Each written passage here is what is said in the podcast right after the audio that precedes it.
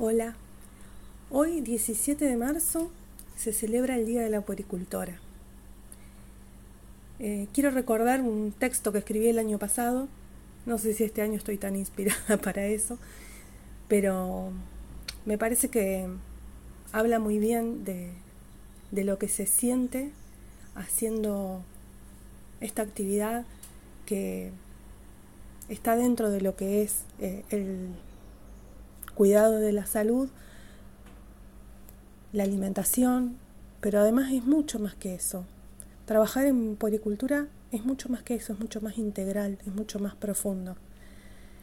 Y me alegro de poder sentirme parte de esta profesión, de esta vocación, de este arte, porque es un poco de todo. Para mí, el Día de la Policultura es un día para celebrar, honrar, agradecer y reflexionar. Celebrar por haber tomado la decisión de formarme y emprender este camino de acompañamiento. Es un día de honrar a mis colegas, a mis maestras, a quienes fueron mis queridas compañeras en la formación, a quienes son, bueno, mis compañeras este año en la diplomatura, eh, en quienes veo ese fuego, esa semilla esa pasión que se necesita para poder acompañar. Tengo la certeza de que todas estamos en la misma sintonía, que abrazamos los mismos valores incluso en la diferencia, que podemos compartir saberes con generosidad. Eh, esta fue una de las primeras veces en que pude realmente experimentar la hermandad entre mujeres, darle la mano a otra para que avancemos juntas. También es un día para agradecer a cada familia que me abrió las puertas de su casa, de su intimidad, que me confiaron miedos, secretos, dudas, alegrías. Las verdaderas protagonistas de esta historia son ustedes. Sin ustedes no somos, no hay a quien acompañar ni de quién aprender para en otro momento poder incluso acompañar mejor. También es un día para reflexionar sobre la deuda pendiente que tiene el sistema de salud, no tanto con nosotras, o sí, pero con las familias, para que el acompañamiento en lactancia deje de ser un privilegio de quien puede pagarlo o de quien nos puede encontrar, porque mucha gente tampoco sabe que existimos.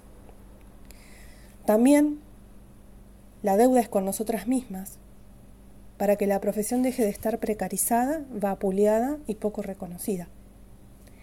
La formación en policultura no es un cursito. Es verdad que hay muchos cursos, pero la verdadera formación es rigurosa, es científica, es actualizada. Merecemos ser nombradas y consideradas en los equipos interdisciplinarios. De algo no hay dudas. Desde que soy puericultora, desde que soy pueri, como decimos nosotras, creo que soy mejor persona, soy más paciente, más humilde, juzgo menos y confío más en el proceso de la vida. Les deseo a todas las colegas un feliz día y les agradezco a las familias que he tenido la suerte de acompañar, a esas mujeres y a esos bebés y a toda esa red que está detrás y que acompaña muchas veces recomendando, ay, mira, a mí me atendió una pueri. ¿Una qué? ¿Una pueri qué? una apicultora. Nos llaman de muchas maneras, pero bueno, de a poco eh, nos vamos haciendo conocer un poco más. ¿Que cómo me decidí a ser puericultora? No sé bien, ya fue hace bastante, en el año 2013, eh, mi hijo tenía tres años, tres años y pico, estaba empezando su, destete natural, porque así había decidido yo que, podíamos seguir, a mí me encantaba darle la teta, y él disfrutaba mucho de esa conexión. Eh, pero bueno, yo sentía que esa etapa estaba llegando a su fin y con ella también el puerperio que bueno, eso es otro tema, pero yo en mi caso sentí que el puerperio y la lactancia iban de la mano. Fue terminando la lactancia y fue terminando el puerperio. y mm, sentí que yo tenía que hacer algo con, con todo eso que tenía dentro, todo eso que había, ese conocimiento que había logrado eh, experimentar, reunir, eh, poner en práctica a través de la lactancia de mi hijo. Bueno, mi hijo es Lucio, para el que no lo conoce, ya va a cumplir 12 años el mes que viene, en abril. Em, su nacimiento fue complicado en el sentido, no, no del nacimiento en sí, sino porque fue inmediatamente aneo. Estuvo 10 días ahí y yo no sabía absolutamente nada. No sabía. Pensaba que, bueno, que nacía, me lo daban, iba a tomar teta, supongo, y ya. Y fue todo lo contrario. Nació, fue aneo, nadie me explicó nada. No lo pude ver sino hasta el día siguiente. Eh, cuando lo fui a ver, me di cuenta que estaba en una cuna con una con oxígeno, no lo podía hacer UPA, nadie me explicaba si estaba bien, si estaba mal, después supe que estaba, en realidad estaba bien, estaba en observación, digamos, pero igual no, no le podía dar la teta porque supuestamente no toleraba el alimento, así que estaba ayunado esperando bueno, resultados de análisis y demás. Y mm, nada, no entendía nada. Solo lo pude mirar, y seguí sin entender nada. Al día siguiente viene una enfermera y me dice, ah, te tenés que sacar leche. Y me da un, un adminículo, algo que se parecía a un sacaleches armado, que tiempo después me di cuenta que no servía. De hecho, no me pude sacar ni una gota, nadie me explicó más nada. La verdad que no, no supe qué hacer con eso, no, no me servía, no era para mi cuerpo, no era lo adecuado. Así pasó otro día y otro día. Al quinto día llegan los resultados de los análisis. A mí ya me habían dado de alta. Y bueno, de ahí salió que mi hijo no tenía infección ni nada, que se iba a ir recuperando. Le sacaron el oxígeno, lo pasaron a un sector de, de de menor cuidado eh, y me dijeron, bueno, se tiene que quedar hasta terminar el antibiótico, pero bueno, ahora le tenés que dar la teta. Ah, bueno, qué bien. Así que levantalo, levantalo, mami, me dijeron. Eh, y lo levanté y me lo acerqué y lo prendí a la teta y ya, como dice una película que a mí me encanta, que es Sleepless in Seattle o Sintonía de Amor, me lo acerqué y fue magia. Fue eso. No se prendió óptimamente, no, no, bueno, seguramente habría muchas cosas que corregir de la técnica, de la aprendida, del acople, pero fue magia. Así de simple, se prendió como si siempre lo hubiera hecho. Bueno, los bebés nacen con esa sabiduría, pero bueno, yo no lo sabía todavía. Y así de simple, me enamoré de la teta, no sé, me encantó. No fue fácil, de hecho tenía muchos mitos arraigados que yo ni siquiera sabía que los tenía, como el tema de, de la libre demanda. Sí, yo sabía lo de la libre demanda, pero no entendía bien cómo era. Realmente no sabía cómo funcionaba eso. Así que mm, tuve que sortear unas cuantas dificultades, tuve que aprender bastante, tuve que como tecnicificar, o no sé cómo se dirá, ponerle técnica a eso que me gustaba hacer. El primer mes estuvo complementado porque el aneo, obviamente, como el aneo no es completamente abierta y en la noche eh, yo me tenía que ir, eh, bueno, le daban mamadera porque yo no lograba sacarme nada con ese sacaleches que no servía. Nadie me había explicado lo que es la maniobra de extracción manual, así que no lograba sacarme nada, así que le daban mamadera, entonces salí con mamadera y con teta. así estuvimos todo el primer mes y mm, después me di cuenta que nada, le quería dar la mamadera después de la teta y que era muy poquito, eran menos de 30. O 30, pero no tomaba todo. Nada, me di cuenta que no la quería. No, no, no le hacía falta. Tomaba la teta un buen rato, se dormía. Había toda una serie de cosas que yo no sabía que tenían que ver con los pañales que moja, bueno, con el aumento de peso que estaba ahí justito. Pero el pediatra siempre me decía, está, está todo bien, está dentro de lo normal. Eh, digamos, eh, como el límite, estaba aumentando medio el límite, pero estaba bien. Entonces, sigamos así. Y si no quiere tomar la mamadera, que no la tome, no la, se ve que no la necesita. Bueno, y así seguimos un buen tiempo eh, hasta que realmente entendí lo que era el concepto de libre demanda. Que libre demanda es libre demanda, es mirar al bebé, es despojarme de mi ser adultocéntrico, intelectualizado y todo eso, y mirar al bebé. Obviamente para eso se necesita toda una red de sostén atrás, porque yo puedo querer hacer toda la libre demanda del mundo, de tener el bebé upa todo el día, de apoyarlo en la cuna y que no quiera, obviamente, pero si no tengo toda una red que me sostiene, que me contiene, que me acompaña, que me da la mano, nada de eso es posible.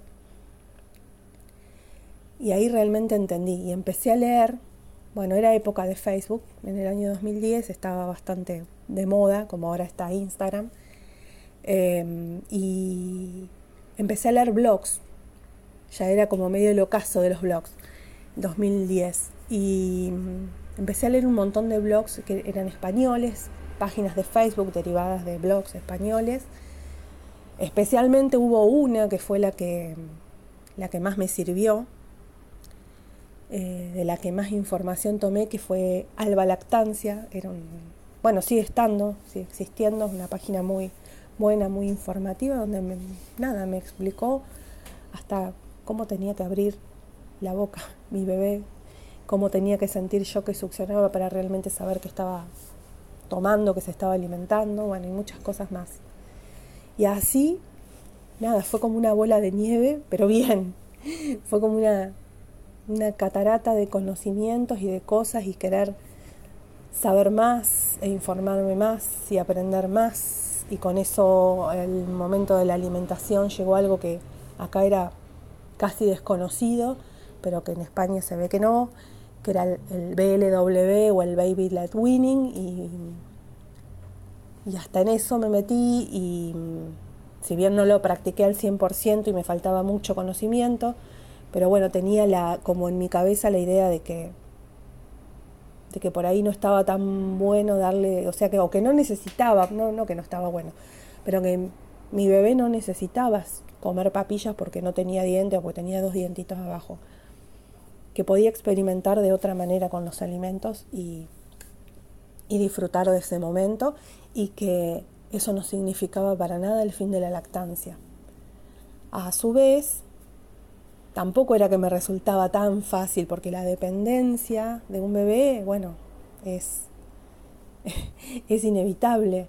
Y acompañar y criar un bebé que demanda todo el día, eh, bueno, hay que estar ahí. Y, y, yo medio que peleaba con eso, quería, pero no quería.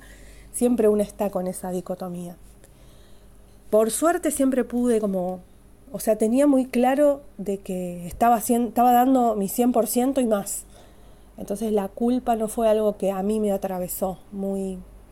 O sea, no, no sentí eso de, lo, de que se habla mucho que es la culpa, pero creo que fue un poco de inconsciencia y un poco como estar eh, en este camino, no tener tantas voces en contra, que está buenísimo, y también estar un poco sola, como ir armando el camino a medida que, que lo iba transitando y eso está bueno. Así que dije, bueno, ahora está comiendo, enganchó bien con la comida, o sea, comía de todo, eh, poquito pero de todo, venía aumentando bien, de hecho cuando empezó a comer empezó a aumentar un poco más, ya no era ese bebé flacuchito, que en realidad en las fotos después lo vi y no era flacuchito, pero uno tiene la idea del bebé regordete que está perfecta y si es así, buenísimo pero no todos los bebés son así en su contextura, pero estaba bien, estaba sano, estaba feliz, comía bien, dormía bastante bien, no podía pedir más que eso. Y dije, bueno, y le voy a dar hasta el año, no sé. Y después, ay, que viene el invierno, ¿no? Que la teta, que le da inmunidad, que lo, lo alimenta cuando no puede comer otra cosa. Y, y bueno, y así pasó un año, dos años, empezó el jardín. Obviamente se empezó a interesar por otras cosas, pero nada, seguía recurriendo a la teta. Tuvimos algunos momentos difíciles que eran los de la noche para dormirse, en los que parecía no desprenderse nunca, no dormirse nunca.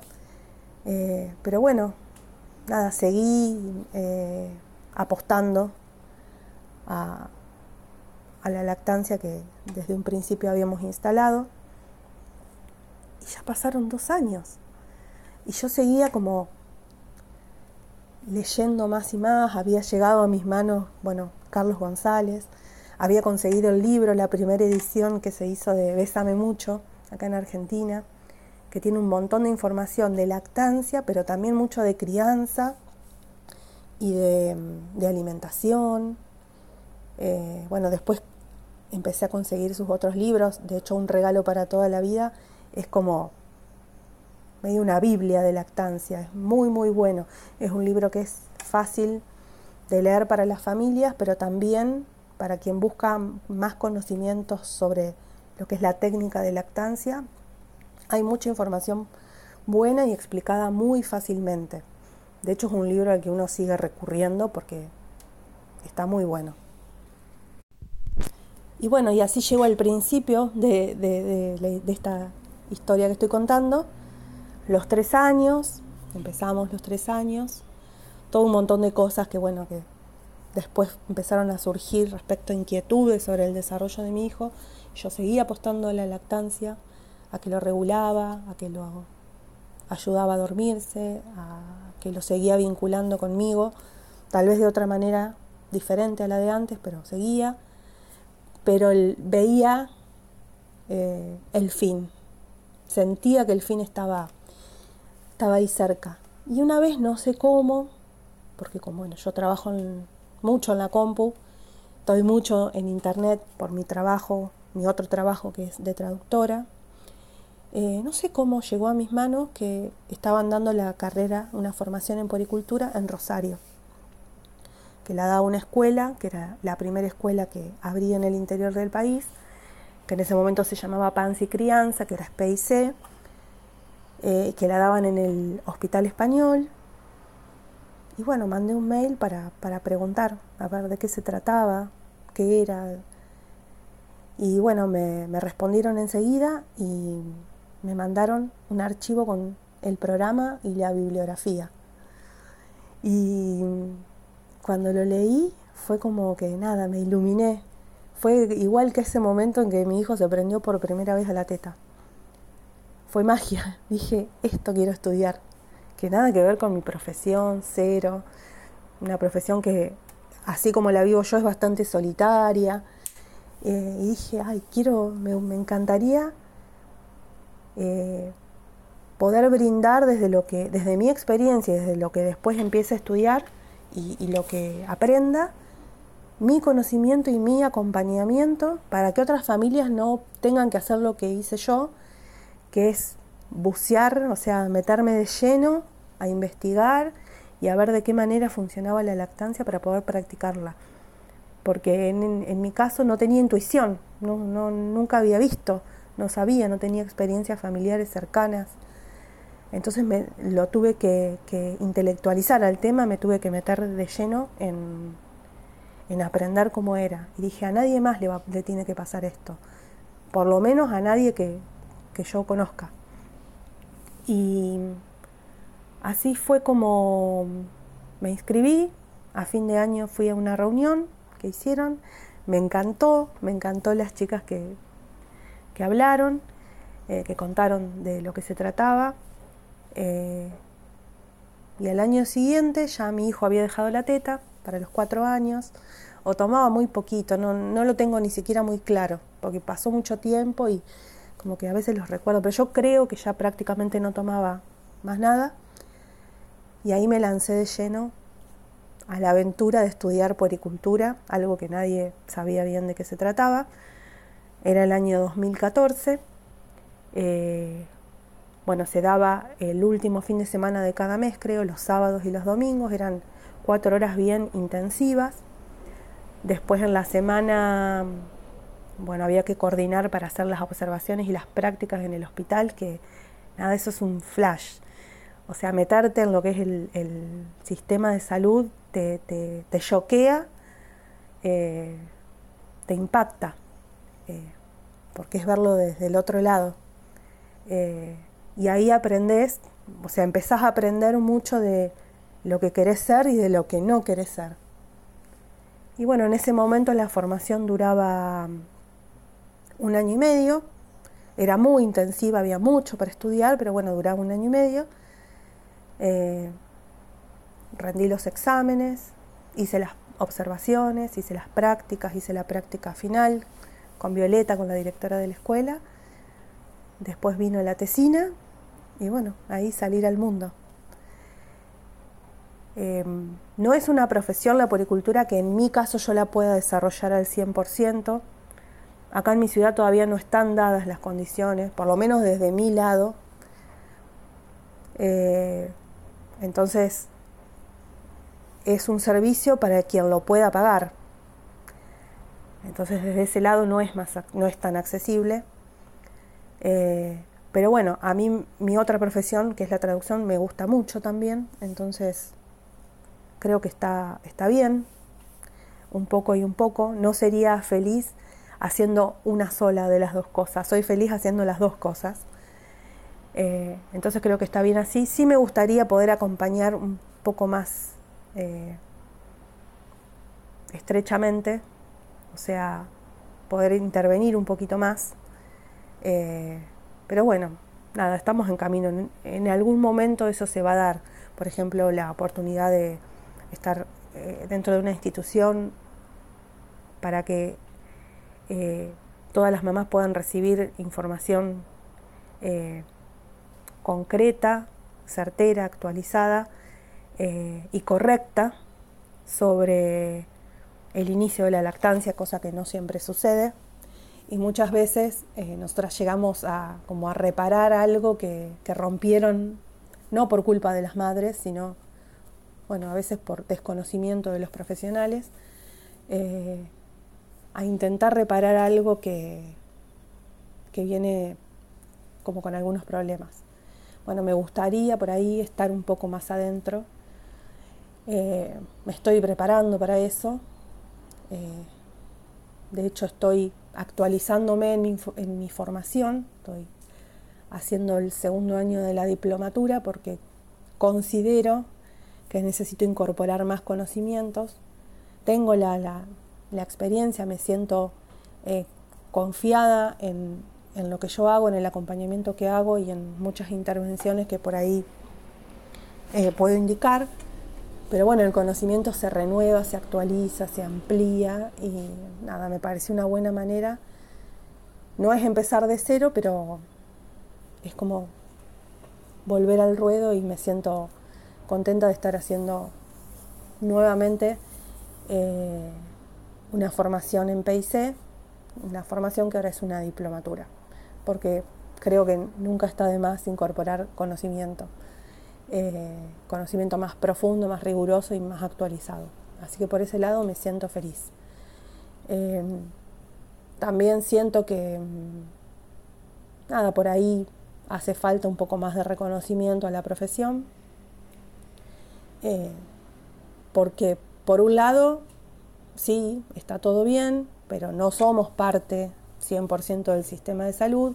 Eso tiene mucho que ver con que las formaciones son no oficiales, con que no tenemos matrícula. Eh, entonces no es tan fácil ser parte. Em, también con que sigue siendo un privilegio poder acceder, salvo algunos lugares, acá en la ciudad se puede acceder, eh, bueno, a través de, mi colega Carolina, se puede acceder a una atención eh, gratuita en el sistema de salud municipal. Pero saliendo de eso, sigue siendo un privilegio porque hay que pagarlo, es una consulta particular. Eh, entonces queda esa deuda de ser más accesibles, de, poder estar un poco más. Eh, siento que, todavía falta un camino para recorrer respecto de, ese tema, sin que tampoco nosotras tengamos que sacrificarnos eh, trabajando gratis, que cuando elijo hacerlo está perfecto, pero no debería ser la norma, eh, que para que las madres puedan acceder a una atención en lactancia, un acompañamiento, una tenga que hacer un voluntariado que implica poner mucho, es una carga emocional y también eh, de trabajo muy grande, con perspectivas de en algún momento poder acceder a un cargo. No me parece que sea lo correcto, me parece una forma de, de precarización del trabajo muchas veces porque somos mujeres y muchas eh, madres. Y bueno, tampoco no me parece justo. Y además es una formación que requiere mucha actualización y las actualizaciones son costosas. Eh, así que bueno, creo que la deuda viene por ese lado. Después, por lo demás, eh, el reconocimiento y el agradecimiento de las familias lo es todo. y muchas veces no me canso de decir nada, yo no te salvé la lactancia, yo no hice nada más que transmitir conocimiento que debería estar en, todas en todos lados, que vos deberías mirar a, a, un costado y tener ese acompañamiento sin tener que rogarlo y sin tener que sentirte afortunada de que alguien te dijo o te dio una intervención correcta. Eh, en ese caso no me siento ni especial, ni superior, ni nada, y eso creo que nos diferencia mucho de otros profesionales de, la salud que se paran, digamos, desde eh, un escalón de superioridad, yo no, lo siento.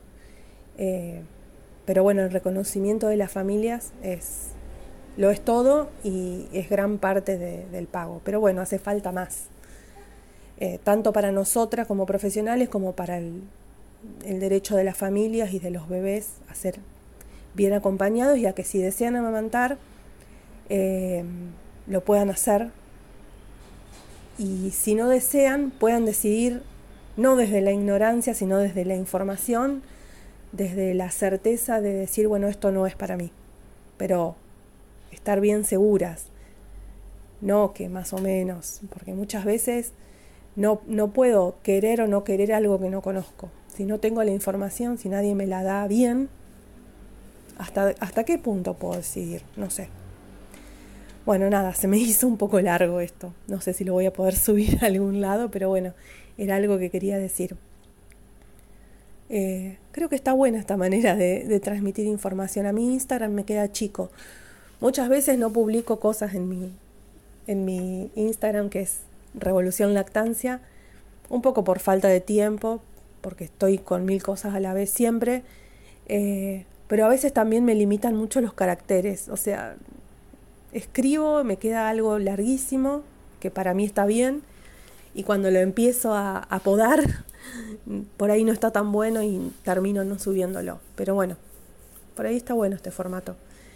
Eh, una vez más, les deseo a todas mis colegas, compañeras, amigas, eh, que he conocido a lo largo de todo este camino, eh, un feliz día. A mi escuela también PIC, el agradecimiento por todo el conocimiento, también por la compañía, por el apoyo, por el sostén en, lo que es el camino de la formación, por la oportunidad de, seguir actualizándome, por la invitación a formar parte de la cursada de, esta diplomatura, por tenernos en cuenta y saber que el conocimiento hay que siempre hacerlo crecer eh, y a las familias, a los bebés hermosos que, tengo la oportunidad de ver día a día y que ahora que ya pasaron varios años, por ahí te sorprendes de ver que empiezan el jardín, que son grandes, que tienen hermanitos. Eso está buenísimo. Y a mi hijo, bueno, obvio, que es el gran artífice, sin saberlo, de todo esto, que me lo enseñó todo, y mm, con su voluntad inquebrantable me demostró y me hizo ver cada día que solamente quería tomar la teta. Feliz día para todas.